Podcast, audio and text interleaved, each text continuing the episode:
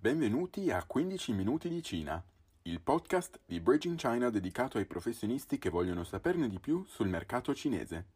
Bentornati a questo episodio di 15 minuti di Cina, siamo sempre Tina e Federica di Bridging China e nella puntata di oggi riprenderemo l'argomento dello scorso episodio, quindi l'importanza del fattore culturale quando si fa business con la Cina. Abbiamo parlato di Mienz e Guanxi, quindi due aspetti fondamentali che possono influire in maniera significativa sul fare business in Cina. Abbiamo visto come sia importante il concetto di faccia, del dare faccia alla nostra controparte cinese e di conseguenza evitare tutte quelle azioni che invece potrebbero far perdere la faccia.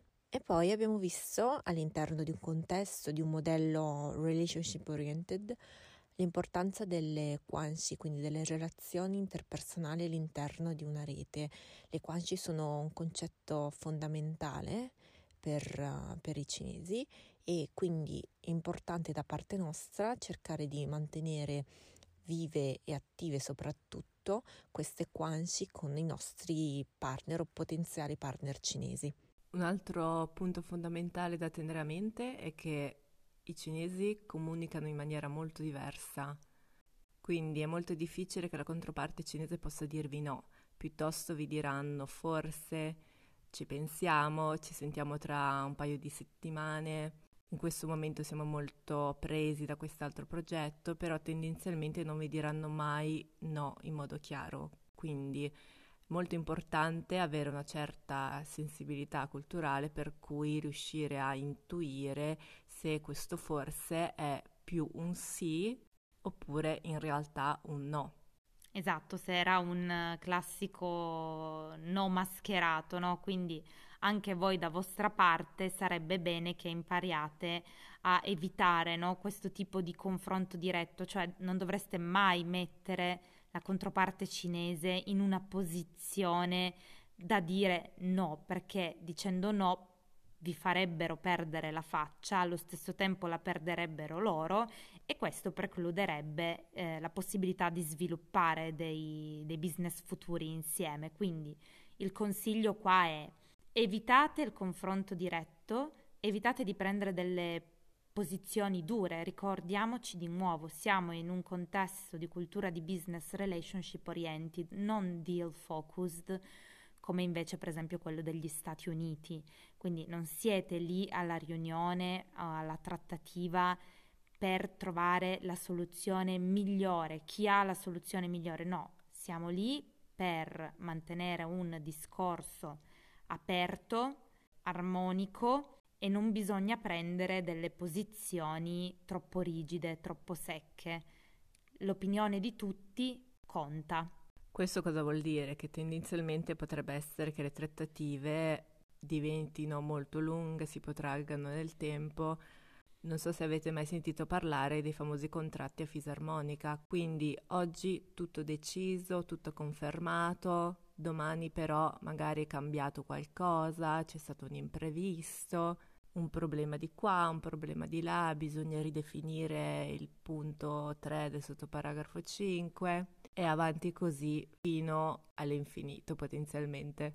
Per riassumere, no? la comunicazione non seguirà mai una linea retta, non ve lo aspettate eh, e quindi preparatevi a delle lunghe, lunghe contrattazioni. E eh, come dicevamo anche prima, ricordiamolo anche qui, una volta firmato l'accordo, avete appena iniziato, quindi non avete portato un deal a casa come si farebbe in America e basta da lì in poi tutto di guadagnato, no, è lì che iniziate a lavorare, inizierà tutta quella fase di coltivazione del vostro rapporto per far sì che eh, si vada avanti nella collaborazione nel migliore dei modi. E attenzione, qui ehm, da sfatare il mito dei contratti non rispettati eh, facciamo molta attenzione. Quello che, perché stiamo parlando del dato culturale e della sua importanza nel fare business? Perché per una controparte cinese il non rispettare ciò che è scritto nel contratto non è percepita come una cosa sbagliata da fare. Loro sono delle persone molto pragmatiche, un pochettino come diceva Deng Xiaoping eh, durante le riforme, no? Crossing the river by feeling the stone. A seconda delle condizioni attuali io prendo una decisione. Quindi, al mutare delle condizioni della vostra collaborazione, la controparte cinese potrebbe benissimo decidere che condizioni, nel, nelle condizioni attuali eh, le clausole del contratto non vadano più bene e quindi si comporteranno di conseguenza. Per loro è normalissima, mentre da parte, per esempio, nostra potrebbe venire percepito come ehm, una mancanza di rispetto, una mancanza di serietà. Ecco, dall'altra parte invece è semplicemente pragmatismo. Quindi riassumiamo questi cinque consigli che vi vogliamo dare. Eh, fate attenzione alla faccia, coltivate le guansi, non dite di no, preparatevi ai famosi contratti a fisarmonica e quindi a zigzagare durante le vostre trattative e parlate la loro lingua. Parlate la loro lingua non necessariamente in senso letterale, eh, ma un occhio di riguardo per tutti quei fattori che possono influenzare il modo di comunicare della vostra controparte cinese. Quindi quando si va a degli incontri importanti è necessario avere almeno una figura che sia in grado di comprendere tutte quelle sfumature che potrebbero sfuggire ad un occhio inesperto. Esatto, quindi importanza della comunicazione, importanza della comunicazione durante le trattative e gli incontri, ma anche importanza della comunicazione nelle strategie di marketing, sia per quanto riguarda i contenuti, sia banalmente per come scegliete, non lo so, il vostro nome in cinese o il nome di alcuni dei vostri prodotti in cinese. Certo, una cosa mm, banale come potrebbe essere il nome in cinese, per esempio, tante volte potrebbe fare la fortuna o la sfortuna di un brand. Per esempio Coca-Cola, che in cinese si chiama Coca-Cola, richiama il concetto di felicità quando si beve Coca-Cola.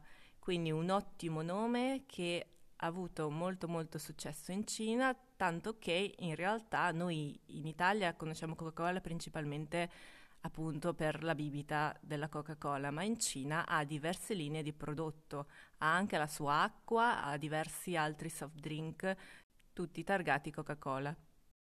Un altro esempio è Carrefour, che in cinese si chiama Fu. Il carattere di casa, il primo carattere, il secondo il carattere di felicità e l'ultimo carattere è quello di fortuna, quindi un nome assolutamente di buon auspicio. Esatto, quindi se questi sono dei casi di positive naming, così vengono chiamati, pensiamo invece ad, altre, ad altri casi dove eh, ecco, la, la, cattiva scelta del nome abbia portato mh, mm, a diciamo il fallimento dell'entrata sul mercato di determinati prodotti. Mi viene in mente Adidas Adidas, quando ha introdotto nel mercato cinese il modello di scarpa Nomad, ha mantenuto lo stesso identico acronimo con cui era conosciuta anche in altri mercati, quindi NMD.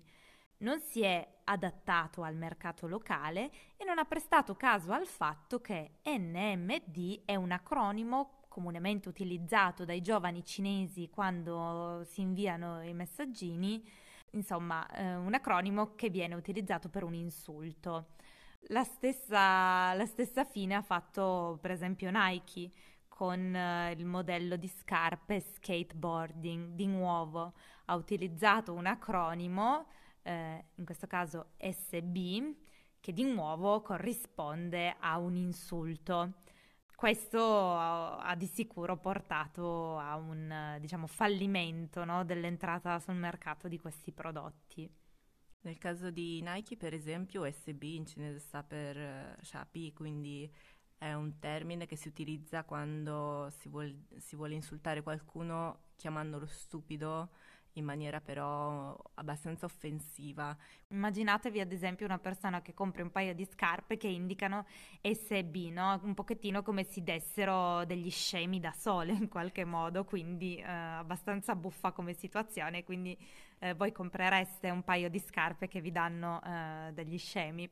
Probabilmente no.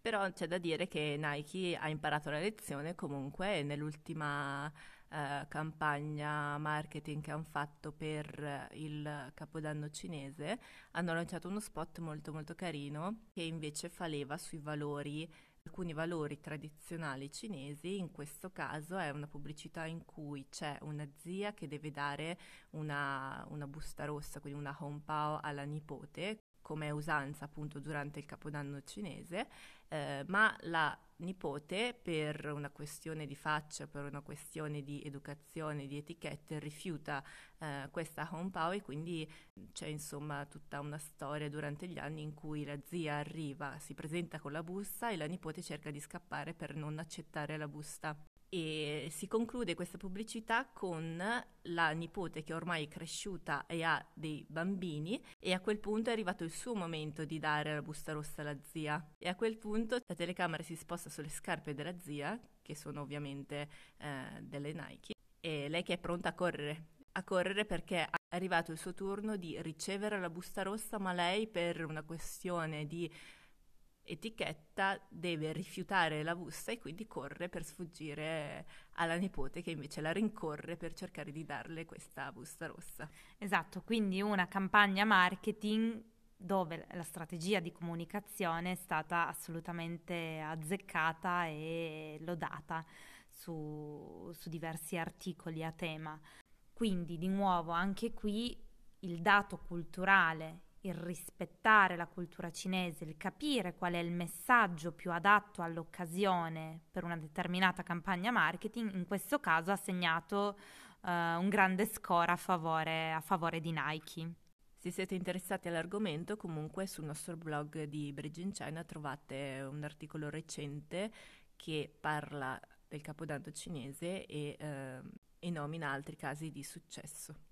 Quindi eh, per questo ed altri contenuti ricordatevi di visitare il nostro blog eh, di Bridge in China e per eh, invece altre curiosità relative alla business etiquette, come vi dicevamo, il nostro canale Instagram i video Un minuto di Cina. E direi che per oggi è tutto, ci sentiamo la settimana prossima. Per domande e curiosità comunque potete scrivere, e partecipare alle discussioni all'interno della community Vendere in Cina, lo trovate su Facebook.